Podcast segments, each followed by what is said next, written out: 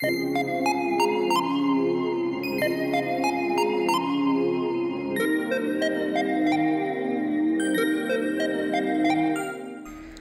to the Cohort Sistas podcast, where we bring to life the stories, struggles, and successes of Black women navigating doctoral degree programs and their lives beyond the degree. I'm your host and the founder of Cohort Sistas, Dr. Ijeoma Kola. Cohort Sistas is an online global network empowering Black women pursuing doctoral degrees by providing resources, mentorship, and community. For more information, please visit our website at cohortsistas.com.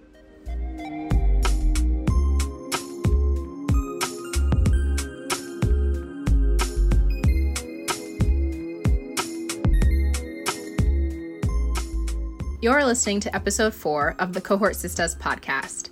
In this week's episode, I talk with Dr. Mercy Agyepong, who is an assistant professor in sociology of education at New York University. Dr. Agyepong received her PhD in educational policy studies from the University of Wisconsin Madison, and she shares with us how she bounced back from a 2.16 undergraduate GPA, why she turned down a PhD acceptance from Howard, how she coped with going from a life in New York to a life in Wisconsin, and how she found mentorship outside of her PhD program. Let's get into our conversation.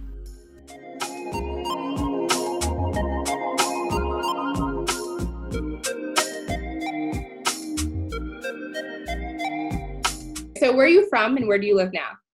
I was born in Ghana, but I was raised in the Bronx and now I live in downtown Manhattan. So, what is your doctorate in and in, from what school?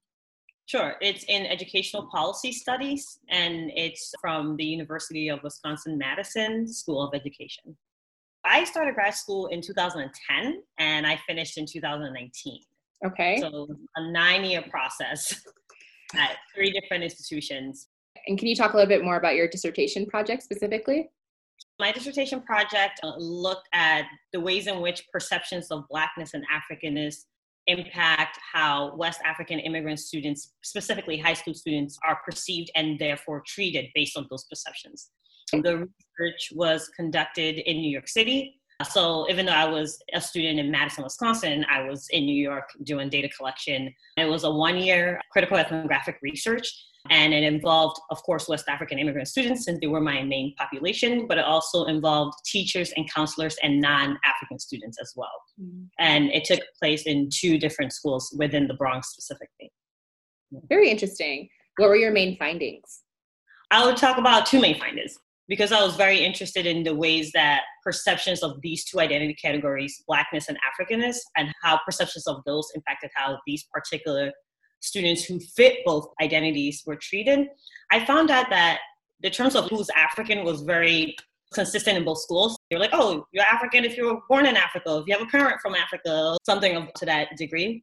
Who was black actually differed in both schools, like who was considered black. And when Africans decided to identify as black or African or both, differed in both schools. So in one school where the major population were African Americans, African immigrant students made it a point to distinguish themselves from what they call the black population, which is the. African American population, due to their knowledge of how those particular groups of students were treated by teachers and counselors. So they were like, I see how they're being treated and how they're talked about in such negative manner that I'm just going to distance myself from it. So they emphasized or highlighted their Africanness or their nationality or even their ethnicity within their home country. But in my second school, where there were no African Americans because of the nature of the school, it's an international school, so all the students are immigrants. And the Black population in that school were actually Africans and Haitians. In that particular school, the African immigrants identified both as Black and as African. And to them, the Black identity wasn't an American identity, it was a Black diaspora identity. Of course, I'm Black. Look at my skin. I'm from Africa. Even asking them that question, they were like laughing at me and they were like, of course I'm black. What do you mean? What is your point to this question? But in the other context, when I asked African students if they were black, they were like, wait, no, I'm not black, I'm African you know and overall i make the argument that who is black and what is considered black really depended on the school context and particularly the demographic makeup of the students within those schools. Mm-hmm. so that's one of the main findings. That's currently in the public discourse there's this idea of africans being mild minorities mm-hmm. right? So this discourse has been happening at least for the past five to ten years. And this particular discourse actually existed in both schools. Teachers and counselors were like oh i love these african students. They're my best students. They do so well. They're high achieving they're obedient. The list goes on and on. I was lucky enough to be able to have access to African students' transcript. In one school, the African students were actually high achieving. In terms of actual grades, they were high achieving.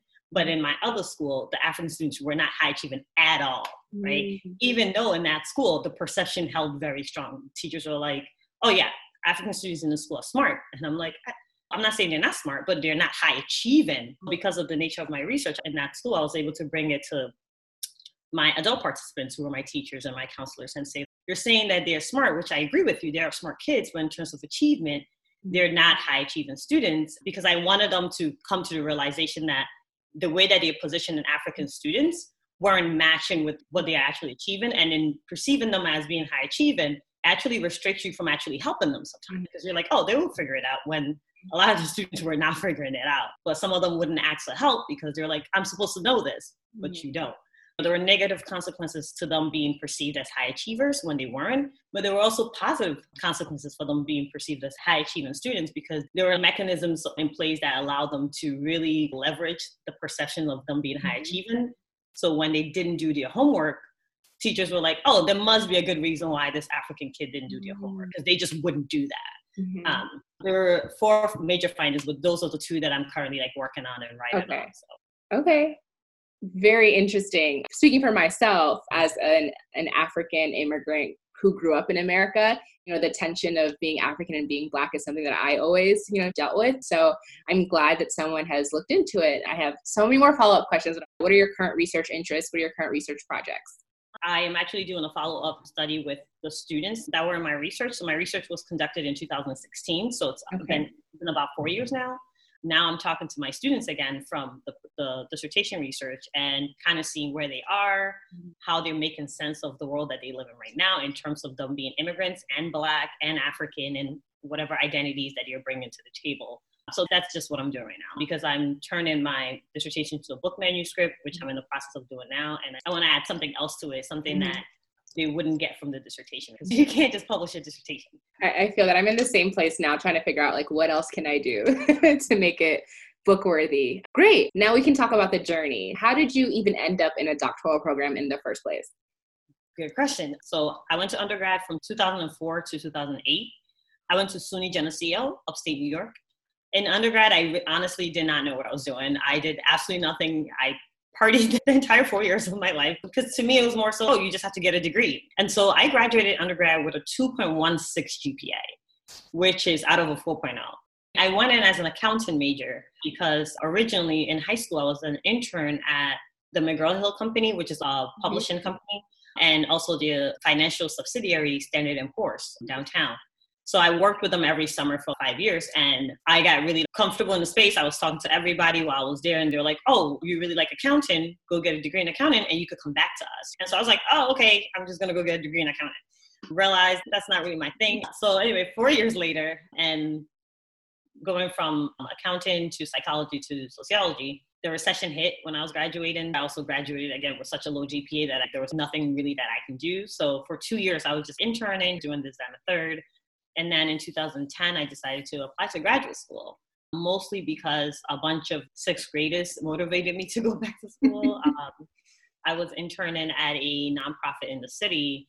It was an educational nonprofit that took very brilliant, high achieving Black and Brown kids and essentially gave them social and cultural capital, mm-hmm. the type that you need to get into certain spaces. Mm-hmm they were amazing kids. They were so smart. And I was like, oh my God, if these kids could do all these things, I can do something with myself. So anyway, I applied to grad school. I applied for a master's program. So I ended up getting a master's program from NYU, actually, from the Sociology of Education program, which is the same program I'm in right now. It's interesting to see the full circle. Mm-hmm. Um, I have colleagues who were my professors back then. So it's quite fascinating. And then after that, I was originally going to Howard University for a PhD in sociology and anthropology. I was like, this is great. I love DC. This is going to be amazing. But then I wasn't able to get the funding that I wanted because they had no money.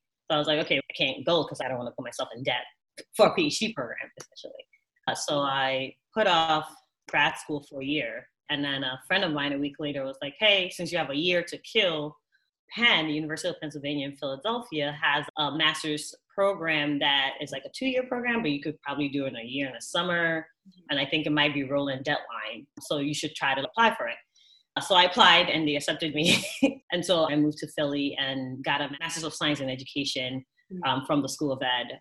And then while I was there, I reapplied to PhD programs. And then I ended up in Madison because they, they just had better financial offer because I don't believe in going in debt for things that you don't have to go into debt for.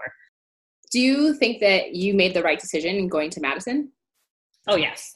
I do think it was a great decision. The question that I get the most when people are like, wait, you lived in Madison, Wisconsin was like, wait, you lived in Madison, Wisconsin? Especially going from New York to mm-hmm. Philly and then Madison, they're like, mm, how was the transition there? Right. And to me, it wasn't difficult. I have other colleagues who I know have a bit of a more difficult time with the transition, but for me, it wasn't difficult. And I think the reason why it wasn't difficult because I was realistic about where I was going.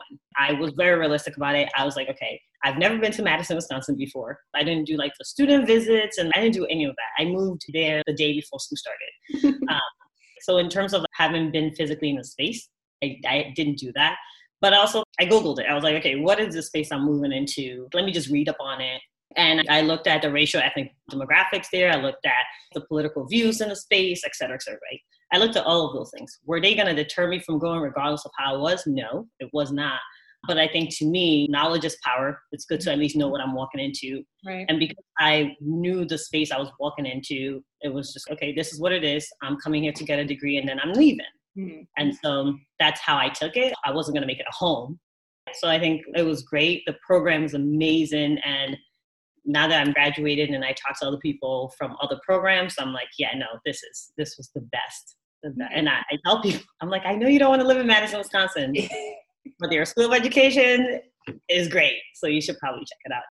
So would you say that black women who are considering PhD programs should be open to going anywhere? Of course. I think you should be open to going anywhere. And that's not to say that I don't have ideas of what you want. Don't just be like, oh, I just want to get into a PhD program. It's more so like, what program do you want to go to? That's more important to me than where the program is. So I think if you have an idea of what you're looking for, where you're looking to get out of the program, and if there's people there who you're willing to work with, I think those should be the decision makers, right? right? Not necessarily where the, the institution is located. I'm not saying don't think about that because where the institution is located can make or break you. But I think you know yourself, right? Some of us are more resilient than others, and that's just the reality of life, right? You know where your limit is, where you can and cannot take. And I think being realistic about who you are and what you're willing to push back on and what you're not willing to push back on, I think you'd be fine. The only thing I, I feel like I wouldn't advise people to do, particularly Black women, is going from undergrad to a PhD program. I don't think that is a great idea at all. And I'm glad I had five years in between before I entered mm-hmm. a PhD program. I've seen people really burn out and they always have horror stories. They're like, mm-hmm. oh, how was your experience? I was 27 years old when I started my PhD program, right? Mm-hmm. So as a 27 year old, I kind of knew what the hell I was doing. That's different from being a 22 year old, yeah. right? If I was 22 starting a PhD, oh Lord, I don't know how that would have played out. But as a 27 year old, when I got to the PhD program, like you can't tell me nothing. Are you going to help me or are you not going to help me? And I think at that age, I also knew first how to negotiate better for myself and also how to speak to people who supposedly have authority over me in terms of power dynamics. That's one of the things that people of color, but particularly women of color, struggle with. Mm-hmm. Like not wanting to step on toes or not wanting people to perceive them as being mad or aggressive. Because the thing is, they're gonna think that way anyway. And sometimes you just gotta take that and use that to your advantage, right? I think because of those perceptions that people do have of us and our fear of trying to make sure that's not it, we tend to not advocate for ourselves in ways that we know we should. But I think because I was 27 years old as opposed to 22 years old going into that space, I also know that I'm here to get the degree for myself. And so, me and whoever I'm working with will have to come to some kind of understanding that works for both of us, but especially works for me because at the end of the day, I'm the one that have to deal with this, right? That is advice I needed to hear when I was 21. I was like, just, I just feel like you just need, just take a year off, do something yeah. else. I, I have a 23 year old sister who's currently trying to apply to grad school. And initially, she wanted to do it right when she graduated um, undergrad. And I was like, just give it a year, work, get a job or mm-hmm. something, like do anything for a year. And it's not because I want to deter people from it. No, I just want to make sure that when you get in, you could stay in it because a lot of people are going in, but they're not staying, they're not sticking with it, right? Or they're like in grad school in a PhD program for 10 years. That is ridiculous to me. And so if you're gonna, I'm not gonna tell you to go in right after undergrad when I know how difficult it is. So the retention for, for you is just very um, low. Mm-hmm. Um, so I'd rather you just wait for a little bit before you go. Yeah, 100% agree.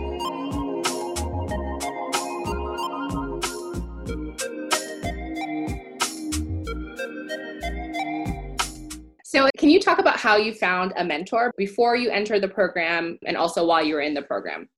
Mm. My mentor weren't in my PhD program okay. per se. So, the people that at least I saw as my mentor while I was like in graduate school were, were those that I met when I started my first graduate program, which was at NYU and they were in faculty at NYU. They were faculty actually at, other, at another institution. And those connections were actually quite random. I was trying to write my master's thesis and I couldn't find anybody who had any kind of knowledge or research expertise in the specific field that I was interested in. Looked everywhere. People were recommended for me, reached out to people, didn't work out. Nobody knew anything about what I was trying to study. And then a friend of mine, the same friend who actually got me to go to Penn, found an article online about the population I was interested in, which is African American students in the US. And he sent me the article, and then I emailed the authors of the article. And come to find out, one of them was a faculty member at um, CUNY Lehman College in the Bronx. And she emailed me back and was like, hey, it's nice to know that there's another young African scholar who's interested in this. Let's meet for coffee. And then I ended up getting a research assistantship in her department with another faculty who was not African. Mm-hmm. And those two just kind of mentored me. It wasn't like a formal thing. It was just like, hey, I'm applying for this grant. Do you want to help me do it? Let's put your name on it. I want to put together a symposium for this conference.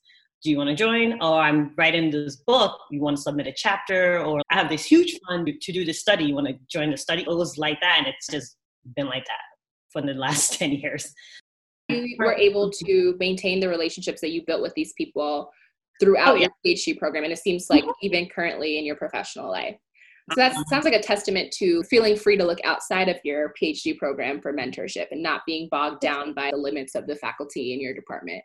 Of course. I think a lot of times people go in thinking that my advisor or my chair is the only one that is supposed to help me. And that's just not true. But also, some people don't think outside of that. And it's not their fault. They're just like, this is the person who's been set up to help me. So they should be the one that I should go to.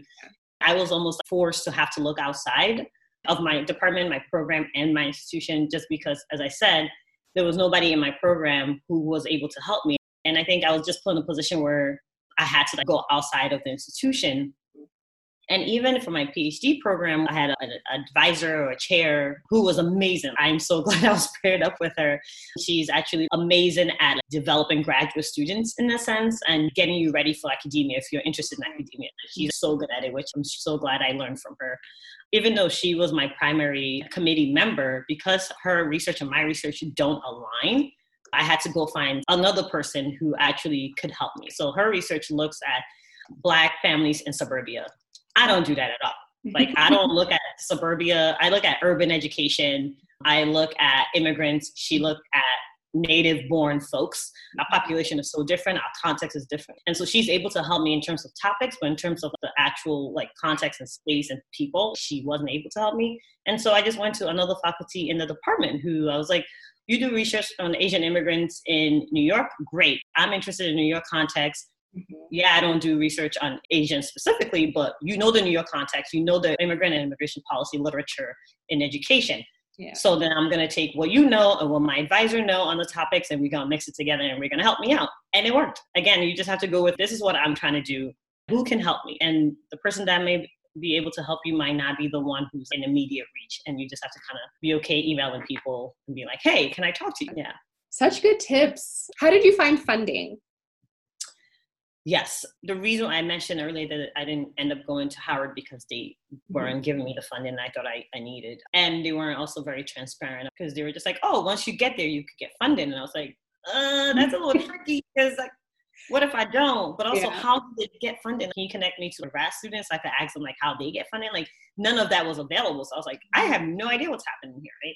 And the reason why I end up going to Madison is because they gave me two years of funding. They're like, we're going to give you two years of funding. We can guarantee you that. We recommend that you take one your first year and take the second one during your dissertation year. Mm-hmm. And I was thinking about it and trying to think of like, what would that look like in a PhD program? How long do I think I'm going to be in the program for? Mm-hmm. How will the two years of funding work out? And my planning of it was, I'm going to start in 2013 and I'm only going to take two years of coursework, and then the last year will be comp exams and proposal, and then I'm going to start my research my fourth year. That was the plan.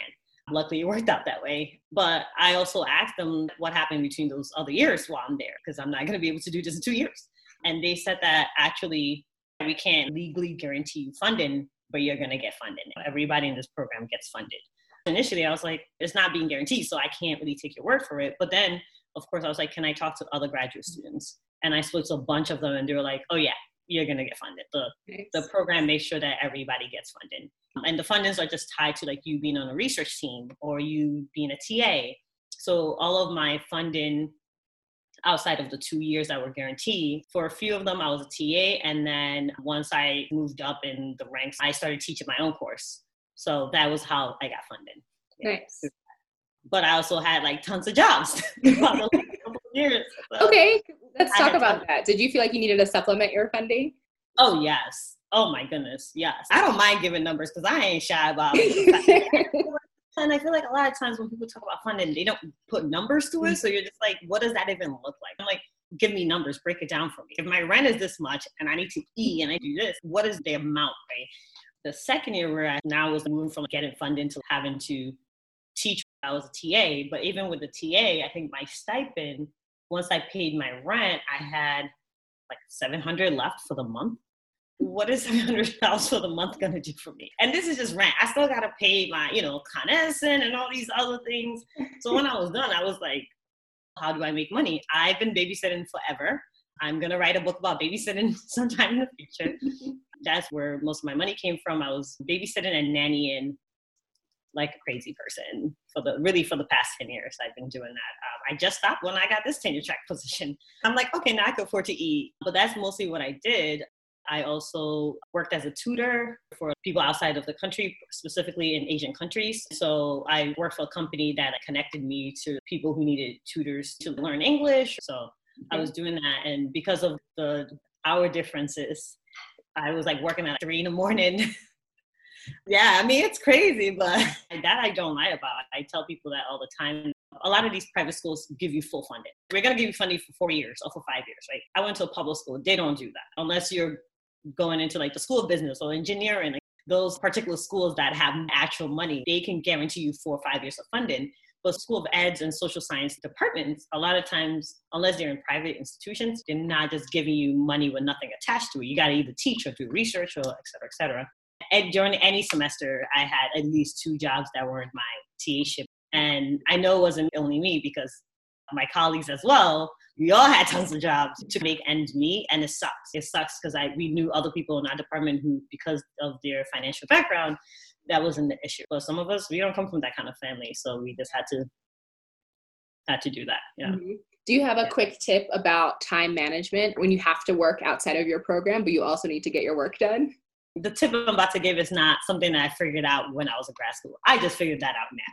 And i was like damn it i should have done that back then the way my mind works too, I don't like complete structure. Like it doesn't work for me. If I have to do the same thing like at the same time every day, I'm just gonna lose my mind. Like I can't do that. But my advisor was like that person. So she's always you gotta plan these things out. You gotta have plan A through Z. And I'm like, can I just have A and B and see what happens and stuff like that? But what I've realized now, like probably a week ago, is that simply waking up in the morning, like on a weekday morning or whatever, and not checking my email, saying, I'm gonna sit down I'm to write for three hours. I'm not to check my email. And just doing that, man, you just get so much done in a day. and interestingly, like my advisor in grad school told me already, this is what I do. I wake up at nine, from nine to 12, I just write. And she's like, just try it. And I'm like, oh, nine to 12, it depends on the day. Because some days, like I have to babysit from 7 a.m. to 10 p.m. And, and I knew that. I knew there's days that I can't just get up and just work. That's not happening. But on days where I could, I should have. Because once you check email, you get thrown off. Once you check your text messages, you get thrown off. Like, and I'm not saying don't look at it. You can look at it to see if there's any like emergency emails, emergency text messages. But honestly, just being like, I'm not responding to anything for three hours and I'm just gonna do my work. Man. Yeah. It's just, it's just like, man, it's crazy. and I know it's very simple, but it's also like, man. It's profound. It's like life changing. Someone told me the same thing like two weeks ago because I was asking them about how to fit in writing with everything else I do. And she said, just wake up first thing in the morning, don't even shower, don't brush your teeth, just write, okay. right? And I wrote so much the past two days. Yes. the past two days, and I've written literally in a year.